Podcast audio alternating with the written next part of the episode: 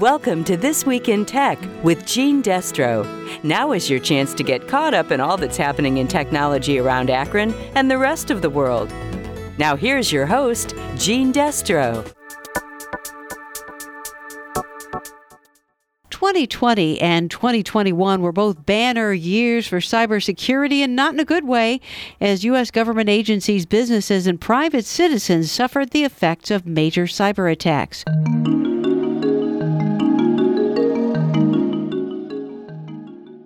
When foreign hackers U S officials believe were from Russia hacked a major U S information firm called SolarWinds in early twenty twenty, they were able to infiltrate networks far and wide, from the elite cybersecurity firm FireEye all the way up to top government agencies like Homeland Security and Treasury.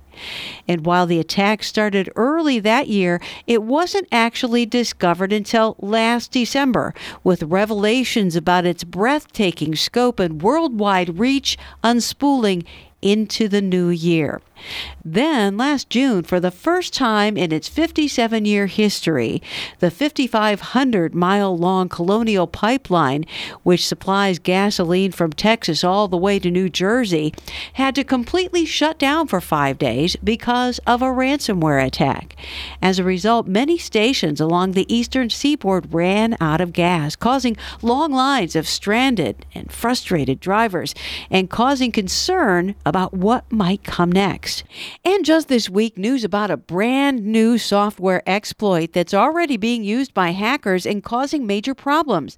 The Log four Shell exploit is described by the director of the Federal Cybersecurity and Infrastructure Security Agency as one of the most serious she's seen in her entire career, if not the most serious. And officials are saying it could affect hundreds of millions of devices. C B S News correspondent Jeff Pegues has more. Log four J affects a software tool used in a range of devices, including smartwatches, T Vs, gaming consoles, printers. Even smart thermostats and cloud services like Apple's iCloud are also at risk. The flaw could allow hackers to access devices and the data stored on them and then hold that information for ransom. Now, all of these incidents show how very vulnerable we are in the face of determined attackers.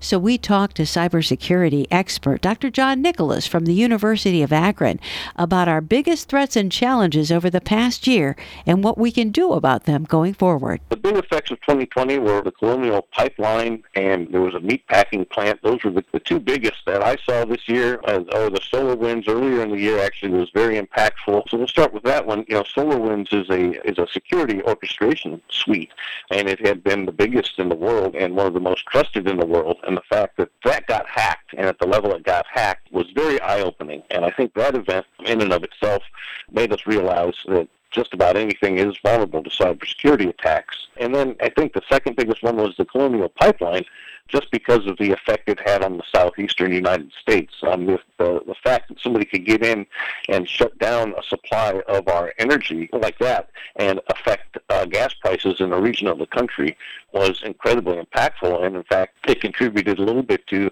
the upward tick in inflation, because anytime something is shut down for, for that long, prices are going to be affected uh, across the country. And lastly, you know, the meatpacking plant that was hacked just shows how vulnerable any of our manufacturing facilities are right now. You know, right now the Internet of Things and manufacturing are probably the two most vulnerable. So I think, you know, what we learned from those attacks was, was just where the vulnerabilities were. Okay, so that's kind of enumerating what the attacks were and what we saw, the vulnerabilities. Now, what does that mean going forward? Are we any less vulnerable now than we were before? Has anything new gone into effect that can change this, make it better for us? Whenever attacks like this happen, the cybersecurity community comes together and shares what they did to patch these holes. And so what that means going forward is, well, we've patched those holes, so that made us more secure from those attacks. Those types of attacks probably won't happen again. And that also then goes, well, if this was vulnerable, then maybe we should look at these other things. So when something like that happens, the eyes are wide open in the cybersecurity community for other vulnerabilities. And so we are safer from those type of attacks, but the hackers are always on the lookout for other vulnerabilities and weaknesses. So we're not protected from those yet because we don't know what those might be. As a consumer, though, it made me feel a whole lot more vulnerable and less confident that our cybersecurity defenders actually knew what they were doing and were actually effective. What do you think about that? And that is a reasonable feeling to have. However, we have to think of this kind of like a game of chess, that we build a defense and we do all that we can to defend uh, the data on the internet. But uh, on the other end, somebody is constantly poking at those defenses, trying to find some sort of weakness, and it's not really any different than the cloak and dagger spy stuff that were going on during the Cold War. It just has the ability to affect businesses and individuals, which was not going to happen in the Cold War days. But I think everybody can rest assured that the cybersecurity community is constantly learning and communicating and doing everything it can to prevent any kind of future attacks. Okay, so that's on the defense end.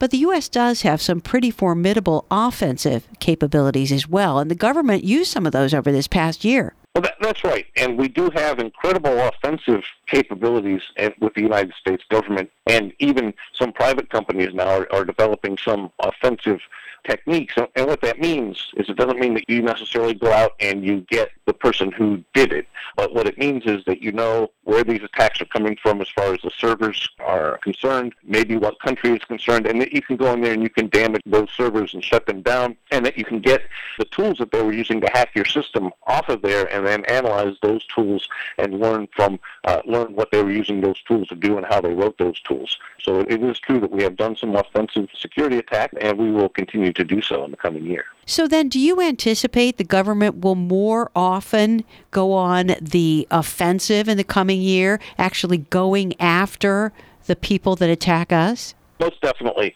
As this escalates, the ability to sense something with all of the tools that are out there watching the internet, I mean, to say, you know, this particular spot looks like they're up to something, let's go in and shut them down before they launch an attack, is probably our best defense. It's great to defend, but sooner or later you have to go on the offensive, and I think that time is here. Now, going back to some of the bigger attacks we've had over the past year, most of them involving ransomware, from what I've seen, a lot of them have come out of Russia.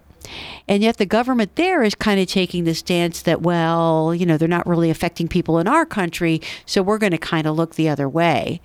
I wonder if you could speak to that. Yeah, a lot of that ransomware is coming out of Russia, and that's where we get into some interesting foreign policy issues, because we can't really tell another government what to do to its own citizens. But at the same time, if a government is ignoring something and they know that those folks in their country are attacking the United States and its interests, then it does become a national security interest. And with the current tensions with Russia, I could certainly see the cyber end of it and the ransomware end of it coming into the fold with all of that. And of course, China is also a major adversary in this regard as well.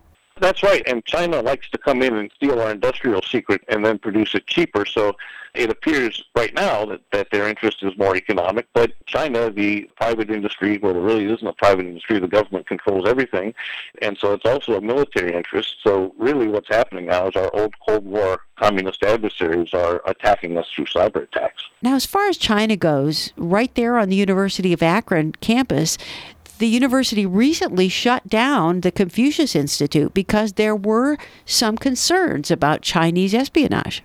There were, and you know that, that both provide an interesting dichotomy for a university where diversity is important, but national security has to take uh, precedence over that, and that was not an easy decision to make for our board of trustees or administration, but it had to be done. All right, so any closing thoughts then on the future of cybersecurity over the coming year, and also on the kind of training that you do for students there on cybersecurity at the University of Akron? Moving forward, there are going to be more attacks. Companies are just going to have to increase their cybersecurity budgets, and that might include training even the layperson on how to be secure, because uh, you know the weakest link will break the chain. And at the University of Akron, in our Computer Information Systems Cybersecurity degree track, we teach folks how to defend the network. We teach folks how to analyze what happened once an attack happened, and then we also then uh, teach folks how to do offensive security. In this case, that means you know looking for vulnerabilities in your own network using software. And so we're trying to cover the entire spectrum of cybersecurity with our degrees at the University of Akron.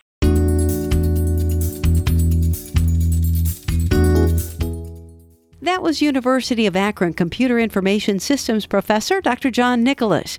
To find out more about the University of Akron Cybersecurity Degree Program, go to u akron dot e d u.